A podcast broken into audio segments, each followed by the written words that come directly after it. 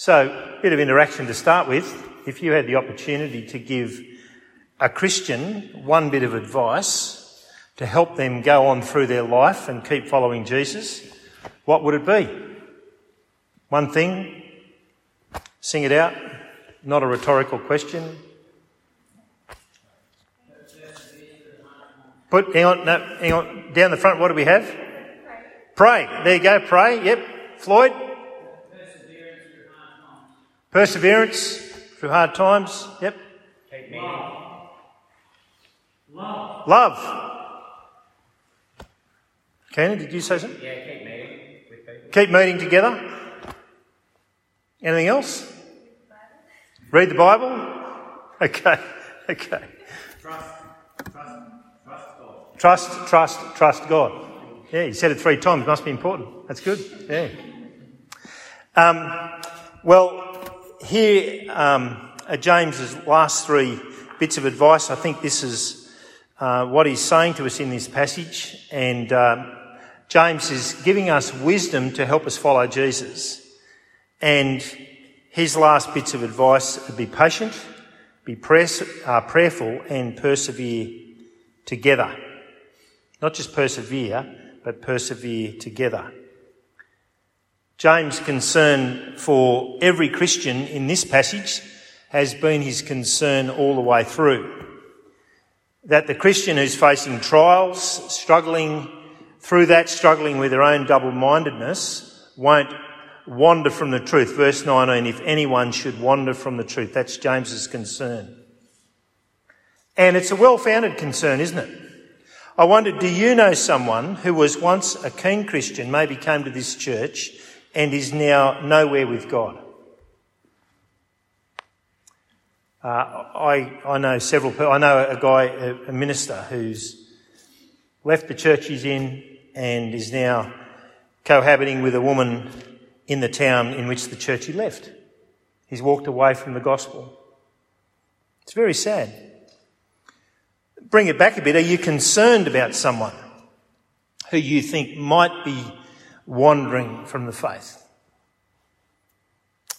Uh, bring it back a bit again. Um, do you know someone who's just weary? They're just finding the Christian life tough. It's hard to follow Jesus. They're just weary. They need some encouragement. Do you know someone like that? Now, maybe, just maybe, um, you're one of these tonight. It's, that's possible. I'm not going to ask for a show of hands, okay? well, James' advice to all of us, wherever we are on the continuum of Christian struggle, is to patiently and prayerfully persevere together. They're my three points. If you like outlines, patience, prayer, persevere together.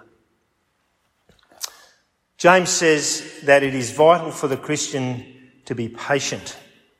So I wonder, are you patient? If you're sitting beside someone you know, look at them and say, Am I patient? What are they going to say about you? Are you a patient person?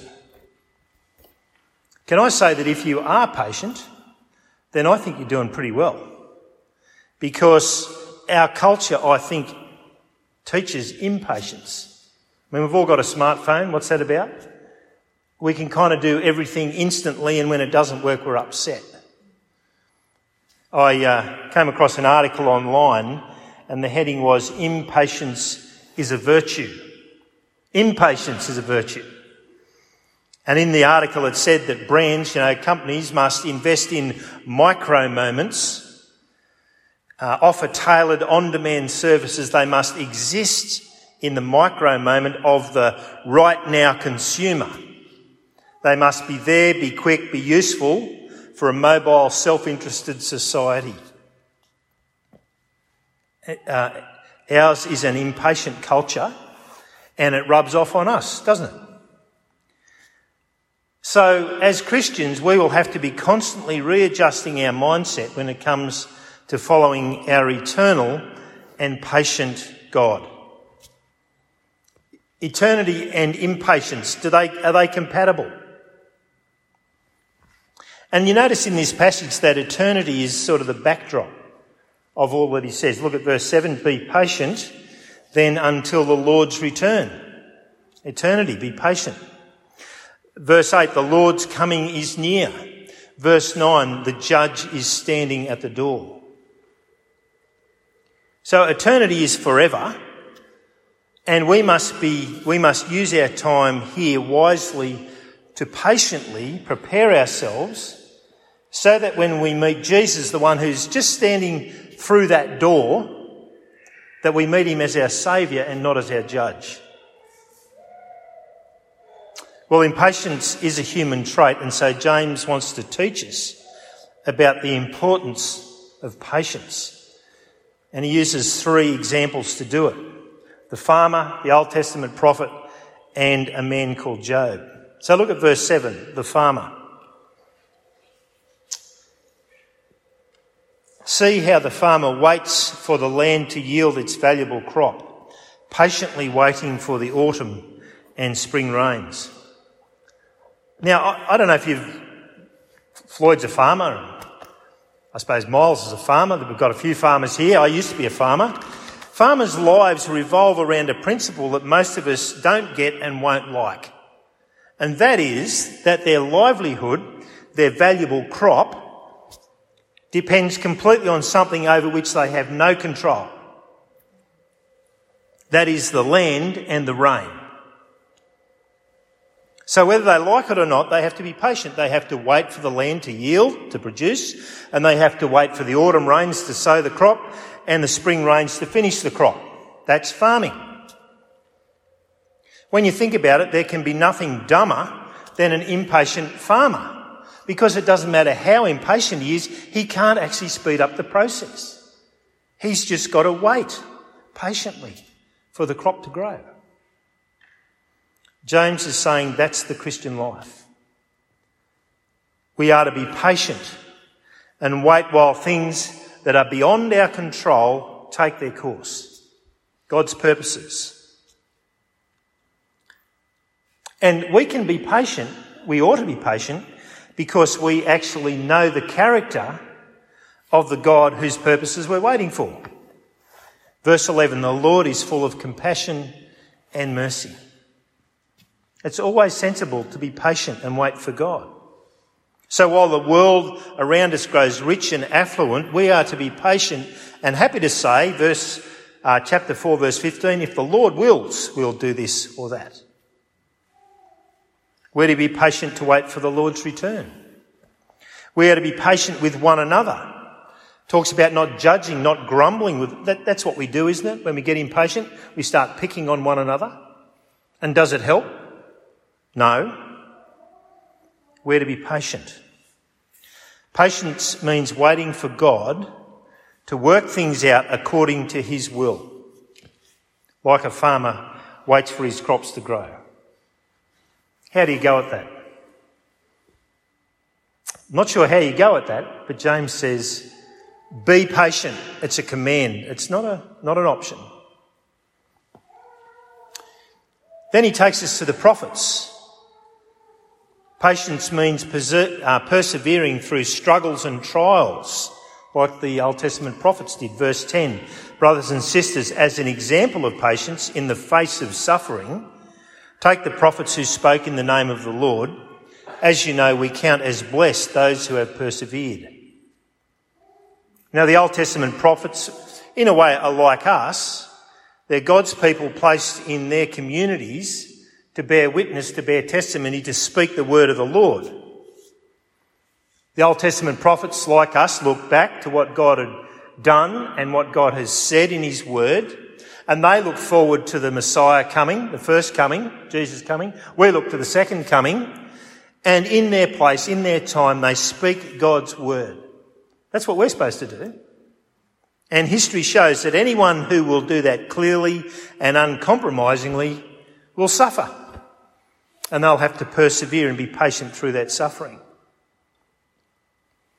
In Acts 7, Stephen is giving a speech and he says, was there ever a prophet your ancestors did not persecute?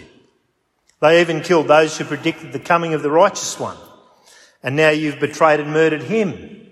And true to form, when Stephen finished his speech, that word from God, guess what? They stoned him to death.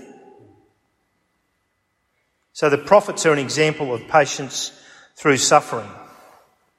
They kept patiently speaking in the name of the Lord as they suffered. They did not give up. They did not give in. But James' point, if you look there, is actually about their example. It says that as we look back at their lives, we count them as blessed because of their patience, because of their perseverance. I don't know if you know much about Old Testament prophets. Jeremiah is one of my favourites. He started preaching as a young man and he preached the word of God to one evil king after another. He finally preached the word of God to King Zedekiah who had him thrown into what sounds like a sewer. I admire, I draw encouragement from Jeremiah. I want to be like him, not thrown in the sewer, but I want to have his strength of character, his strength of purpose. I'm sure you've all heard the the story of Shadrach, Meshach and Abednego, who would not bow down to the idol, who would not give up their faith in God and are thrown into the fiery furnace. Do you, do you get inspiration from them? Do you just go, I want to be like that? See, we look back and we take, take courage. We learn from their patient, persevering faith. We see their lives, we read their words, and we know that their suffering was worth it. And James is saying, if you thank God for them, then make sure you don't give up yourself. He's saying, make sure that you are patient in the face of difficulty so that the people who look to you now and the people who look back to you in the future will go, wow, they kept going patiently, persevering through the difficulties in their life. So, can I ask you, are you a patient Christian? Are you, by your patience, an example and encouragement to those around you? If you are an impatient Christian, I guarantee you will inspire no one and encourage no one. We've got to be like the Jeremiahs and the Daniels and the Shadrachs. That's what James is saying to us. Be patient. It bears fruit. And then he takes us to the character of Job. Verse 11, you have heard of Job's perseverance and have seen what the Lord finally brought about. The Lord is full of compassion and mercy. Job's perseverance, do you know his story? He was a very wealthy man, a very godly man, and one by one everything was taken from him his livelihood, all his stock, everything was taken from him. His children were all killed. His health was taken from him. And it went on and on and on for a long time. But James's point is what the Lord finally brought about for Job. Job went through all that, and it says that uh, he never accused God of wrong that he trusted God all the way through that. And, but Job's life ends in restoration and blessing. His is not just a story of suffering. It is an example of God's compassion and God's mercy. That's James' message to us. I don't know what you're struggling through at the moment, but his message to you is you must be patient. Your struggle will end. Your trials will one day be over. One day you'll get to go and be with the Lord. On that day you'll realise that the compassion and mercy you believed about God is real. And you'll go, wow, wasn't my patient perseverance worth it? But you see, if you walk away, if you give up, you say, it's too hard. I'm done. I'm out of here. You'll, you'll never get to see the compassion and mercy of the Lord. We must be patient. Patient, patient because we're not in control. God is. We trust Him. Patient so that we will be a blessing to others. And patient because we know and trust in God's compassion and mercy. Be patient. Then James brings us to prayer. Now, um, There's a bloke, I forget his name now, his name starts with H, back in, uh, in church history, and he tells us that James was a man who was given to constant prayer. He, he earned the, the nickname camel knees because he was on his knees so much that his knees became calloused and hard because he was always praying. So James speaks to us about prayer as someone who prayed. He wants us to be praying about everything. and when you think about it, prayer is the necessary companion of patience. That's because while we may not be in control, we know and trust the God who is in control. It's always good to know and talk to the person in control, isn't it? I remember once I came up against a very difficult and officious council employee. After the third conversation, in which there was no progress made again, I said, Look, I'm sorry, but I need to talk to the person in charge. They put me through. I never spoke to that person again. And everything went ahead beautifully because now I was actually talking to the person in charge. That's what prayer is. We're talking to the sovereign Lord, the compassionate, merciful God, who's also our Heavenly Father. Well, prayer is the subject of verses 13 to 18. It's mentioned in every verse. So if you haven't got your Bible, pick it up with me, verse 13, and please follow along. We're going to get a bit detailed here in a bit. So, verse 13 Is anyone among you in trouble? Now, the word there for trouble is the same word as the prophet's trouble, and it's talking about every kind of trouble going. So, have you got any kind of trouble? Any kind? James says, let them pray. He's saying, pray about everything. Is anyone happy? Life's going well, your Christian life's going good, job's good, you know, your girlfriend says she loves you. I don't know. Life's good. You happy? Pray. Praise God for the good things. Don't pray for the good things to come and then forget to thank Him. Praise God. Literally sing a psalm to God. Verse 14, is anyone among you sick? Let them call the elders of the church to pray over them and anoint them with oil in the name of the Lord. And the prayer offered in faith will make the sick person well. The Lord will raise them up. If they have sinned, they will be forgiven. Therefore, confess your sins to each other and pray for each other so that you may be healed. The prayer of a righteous person is powerful and effective. See, James is saying, pray about everything bad times, good times, sick times. When your double mindedness is back in full force and sin has taken over again, invite someone over to pray with you. Confess your sins to them. Confess your sins to God, to one another. Pray, pray, pray. And it all comes with that really assuring word that the prayer of a righteous person is powerful and effective. You know, if you are in Christ, then you are declared righteous before God. Your prayer is powerful and effective. But we come to these interesting verses, verses 14 to 16. They're difficult to translate and have caused some controversy over the years. Uh, but I think that's more about history than the difficult. I don't think they're that difficult really.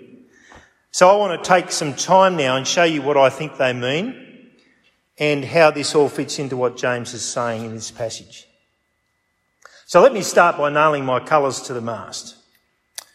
I'm convinced that verses 14 to 15 are not talking about physical healing but spiritual healing, dealing with sin. They're not about fixing physical sickness, but about bringing a wandering, double minded Christian back to single mindedly following Jesus. I think that's what he's talking about. Now, having said that, can I say that I pray all the time for people who are sick?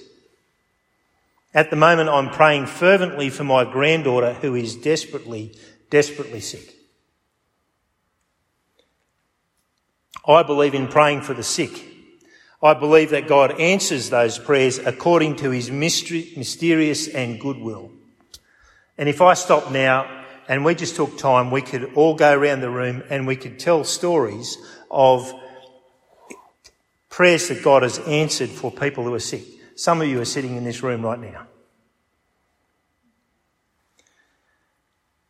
I pray for the sick, but my reason for praying for the sick is God's compassion and mercy, verse 11, not verses 14 to 16. So let me show you my thinking, uh, because as I said, I think it actually helps us understand what James is saying to us. I want to just ask two questions of the passage. First, what do the words mean? There's some particular words. And second, how does the context help us? That's basically how you interpret the passage. So first the words. In verses 14 and 15, there are two words that are used for the word sick. The, the uh, word in verse 14 is asthenio, Greek word. Now in the Gospels, this is not most commonly used for sickness. And in the letters, the rest of the New Testament, it is 99% of the time translated as weak. So I think it, it, it better reads weak. Um, the person who is weak. Uh, for example, 2 Corinthians 12:9, my grace is sufficient for you for my power is made perfect in weakness. Same word.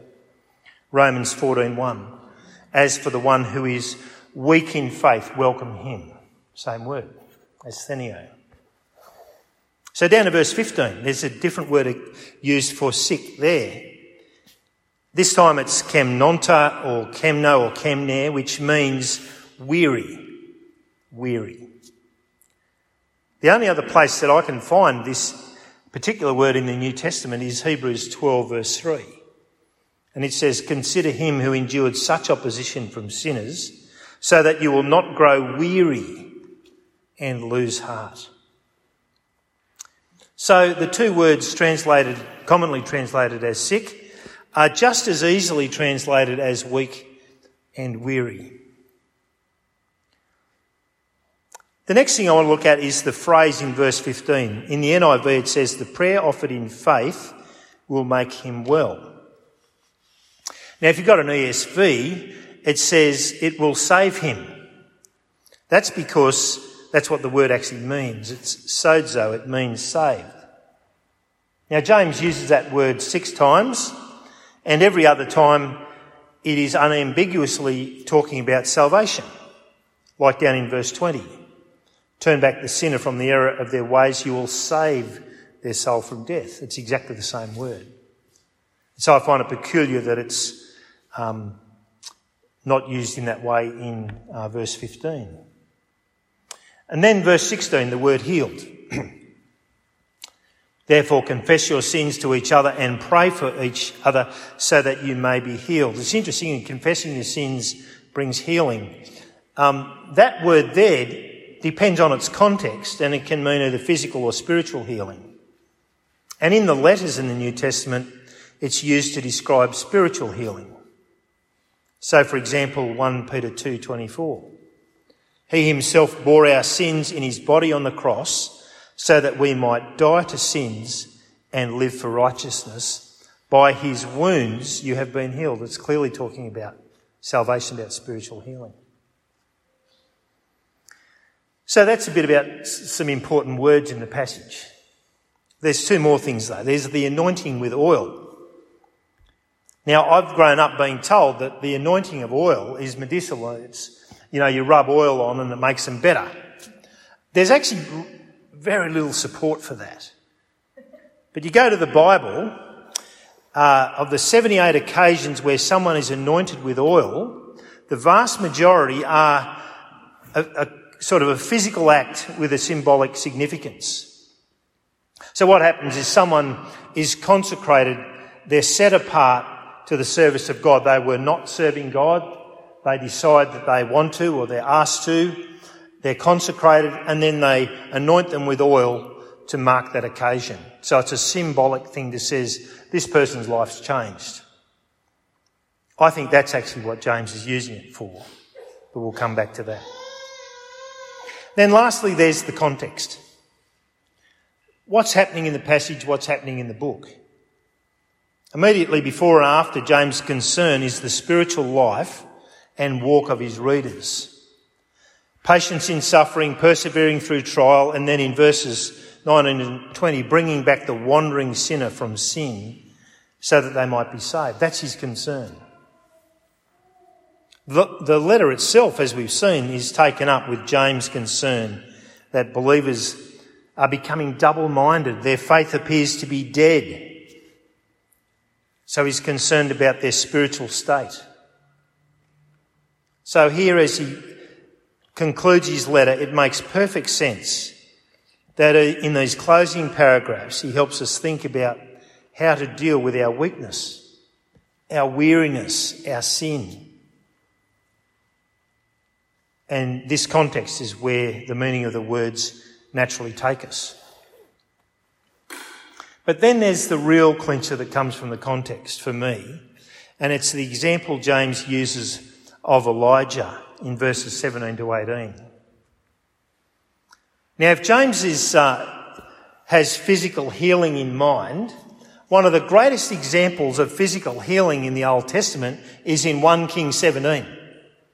There's the son of a widow who dies. And Elijah is called and prays and he comes back to life. Like you can't get a much better healing thing than that, right? But that's not where James takes us. He takes us to chapter 18 of 1 Kings. And the issue that's at hand in chapter 18 is that Israel is double minded. In fact, in the midst of this incident that James recalls, this is what Elijah says to Israel. He says, How long will you go limping between two different opinions? If the Lord is God, follow him, but if Baal, then follow him. See, Israel had this, this history of they'd wander off after Baal and that wouldn't work, so they'd wander back to God, that wouldn't work, so and Elijah says, I'm going to bring Israel to its knees. I'm going to pray for a drought. And he does. And there's a drought. And then he has this, you've got to read 1 Kings 18. It's a cracking read. There's this amazing um, demonstration of God's power. And Elijah prays for rain and it rains. So the issue for the Israelites is the same as the issue for the people James is writing to, the issue for us. Sin, spiritual sickness, spiritual way, waywardness is the concern. And when you read through these verses, it's right at the centre of the passage. Verse 15, the prayer offered in faith will save the weary person. If they have sinned, they will be forgiven. Therefore, confess your sins to each other and pray for each other so that you may be healed. The prayer of a righteous person is powerful and effective. In verse 20, remember this whoever turns a sinner from the error of their ways will save them from death and cover over a multitude of sins. this is what I think James is saying. He wants us, each of us, to be so serious about our spiritual state, our spiritual weakness, our double mindedness, our sin, that verse 14, we will ring up a trusted leader, an elder of our church and say, you know what? I'm in serious trouble. I've, i have wandered away from the faith. Please come over. Please pray with me. And when they do come and when they do pray, mark that occasion by getting them to anoint you with oil. They used to do that kind of thing in the old days, you see to mark that day of confession of sin, that cry for help, that moment of genuine, honest and open repentance as a day that you'll remember.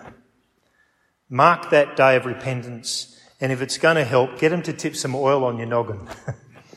you know, you're saying, i am in a bad place, I've confessed my sin, I want you to pray for me, and I'm, I'm going to consecrate myself to the Lord, I'm going to, um, I'm coming back to, you know, that's what I think James is saying. In fact, James says we must all take sin so seriously that as brothers and sisters, verse 16, we should confess our sins one to another. Are you any good at that? Saying to someone, I'm really struggling with this or that or the other thing and confessing your sins? Have you ever been to a Bible study? You got anything to pray about? Oh, no, not really.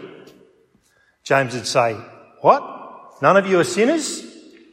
I think we've got lots to pray about here. Friends, we need to stop acting as though we're strong and admit that we're weak. We need to stop pretending that we don't struggle when we are struggling. We need to stop pretending that we've got it all together, that sin is not a problem for us but confess our sins to one another. And when we do that, it changes the dynamic of our church. You see, if I confess my sins to you, that's going to make you more ready to confess your sins to me, isn't it? I know wisdom's got to be used around these things, but I don't think wisdom's our problem. I think we're too proud. I think Jesus would say we're a bunch of hypocrites.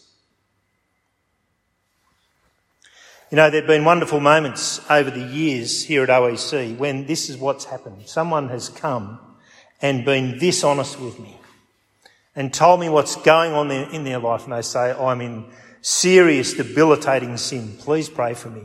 Help me to change. And when that happens, I tell you what, immeasurable change happens in their life. They're the best moments, the best moments. Praying in the way that James recommends here um, does bring back brothers and sisters who have wandered, and it does save their souls from hell. But all that unearths what I think is James' other big idea in this passage, in my last point persevering together. As you read through James and this passage, you realise just how personal and together He's expecting us to be. Everyone's on the same level.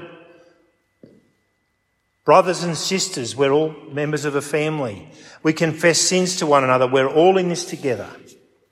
And James finishes by telling us that we must persevere in this together. 19 and 20 again. My brothers and sisters, if one of you should wander from the truth and someone should bring that person back, see, it's just anyone, isn't it? Remember this, whoever turns a sinner from the error of their way will save them from death and cover over a multitude of sins.